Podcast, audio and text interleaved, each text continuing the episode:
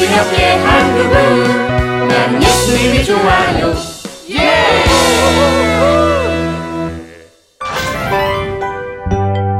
위대하신 하나님, 찬양 받으신 하나님.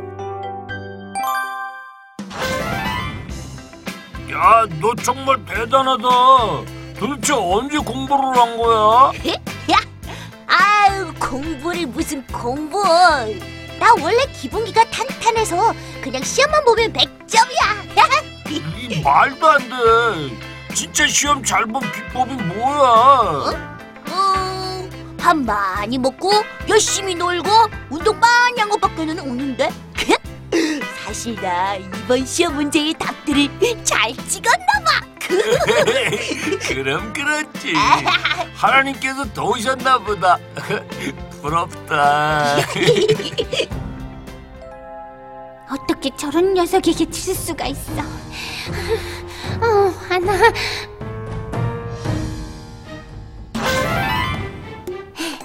참 이건 정말 말도 안 돼. 걔는 교회 모임도 빠지고 매일 축구나 하러 다니고 놀러만 다녔는데.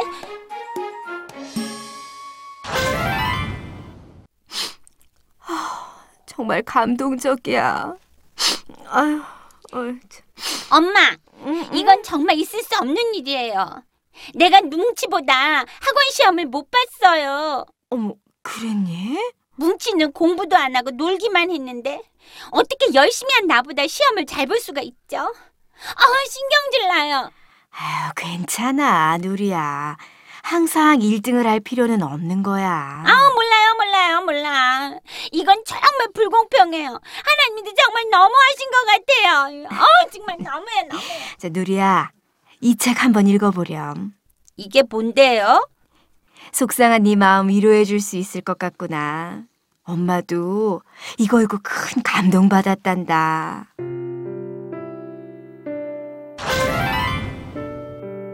무슨 책이기에 이렇게 속상한데도 읽어보라고 하는 거지? 지선아 사랑해 연애 소설인가?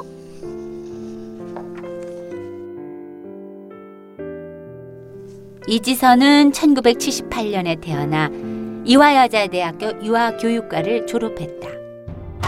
그녀가 대학 4학년이던 2000년 7월 30일 도서관에서 공부를 마치고 오빠와 함께 차로 귀가하던 길 그만 교통사고를 당하게 된다. 몸 전체 55% 3도 화상을 입었어. 이 4, 5년에 한 번 나올까 말까 한 중상 환자야. 치료가 어려울 것 같군. 의사가 지선이가 살 가망이 없어. 작별 인사라도 하라고 했어. 불쌍한 우리 지선이. 자, 우리 이럴 때일수록 기도합시다. 중상 환자로 의사들마저 치료를 포기하려 했지만 지선과 가족은 희망의 끈을 놓지 않았다. 그리고 긴 투병 생활이 시작되었다. 그녀는 피부가 모두 불에 타 눈마저 마음대로 감을 수 없었다. 날벌레가 눈에 앉았어. 손가락 하나 까딱할 수 없는데 아, 아 간지러워. 아, 못 참겠어. 어, 도와주세요. 어, 벌레를 쫓아주세요. 제발요. 벌레 하나 쫓을 수 없을 정도로 심각한 화상. 3년간 11차례의 수술과 끔찍하게 고통스러운 치료가 이어졌다.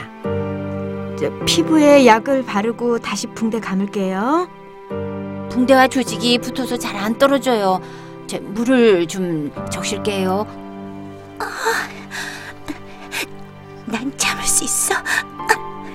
치료 마치고 진통제 놓아드릴게요.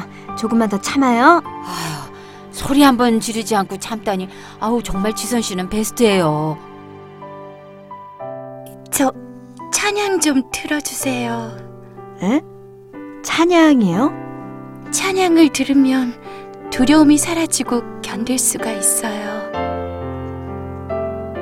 엄마, 퇴원만 하면 다 끝날 줄 알았는데 사람들이 날 피해. 지선아, 난 이제 더 이상 평범한 사람이 아닌가 봐. 엄마, 교회에 가고 싶어. 이 늦은 밤에 하나님, 나 어떡하실 거예요? 하나님 살아계시잖아요. 전지전능하잖아요. 나 좀 도와주세요. 나 좀 도와주세요. 지선아, 내 사랑하는 딸아, 내가 너를 세상 가운데 세우리라. 아프고 병든 자들에게 희망의 메시지가 되게 하리라. 목사님의 입을 통해 하나님이 말씀하신 것이다.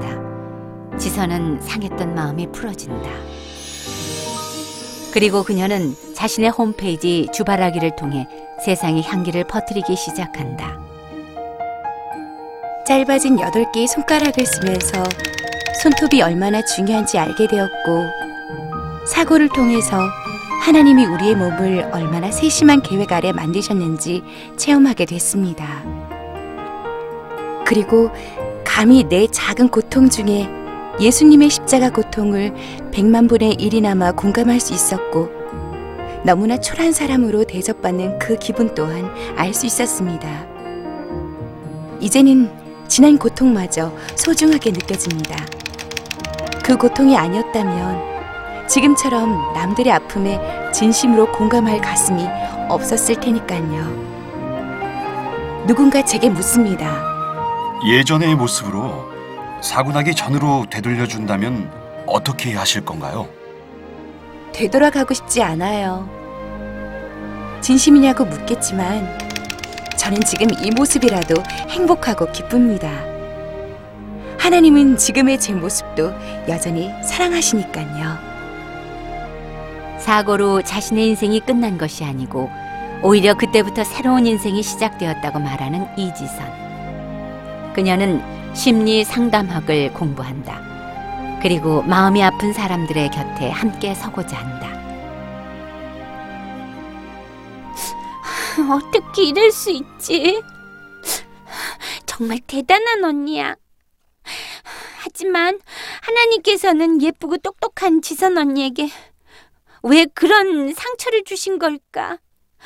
속상하게. 누리야, 왜 울고 있어? 드림이 언니, 엄마가 누리 걱정하셔서 와봤는데 도대체 무슨 일이 있었던 거야? 응. 어. 아, 그랬구나. 전 정말 이해되지 않아요. 뭉치가 저보다 시험을 잘 본 것도 지선 언니에게 이런 사고가 생긴 것도요. 누리야, 하나님께 이래라 저래라 할 수 있는 사람도 없고, 그리고 하나님을 꾸짖을 수 있는 사람도 없어. 알아요. 하지만 가끔은 이해되지 않는 일도 있는 거려. 봐봐. 음, 결국 사고를 당한 이지선 씨도 하나님이 하신 일을 찬양하게 됐고, 음, 또 성경 속에 나오는 요바 아저씨도 고통 가운데서도 하나님을 찬양했잖아. 그래. 엄마가 이 지선 씨의 책을 읽으며 느낀 건 가끔 고통은 우리가 악한 길로 빠지지 않도록 지켜주기도 하고 하나님이 크게 사용하시기 위해서 주시기도 하는 것 같다는 거야. 하나님은 너무 위대하셔서 내 생각과 지식으로는 알 수 없는 것 같아요. 우린 그냥 어떤 상황 속에서도 하나님께 감사하면 될 것 같아. 그래, 그래. 하나님, 저는 아직 어려서 가끔은 하나님은 왜 그렇게 하셨을까? 왜 보고만 계셨을까? 궁금하고 이해가 되지 않을 때가 많아요. 하지만 지선 언니도 고통받았을 때 하나님 하신 일을 찬양했잖아요. 제게도 어떤 상황에서도 위대하신 하나님을 찬양할 수 있는 그런 믿음을 주세요.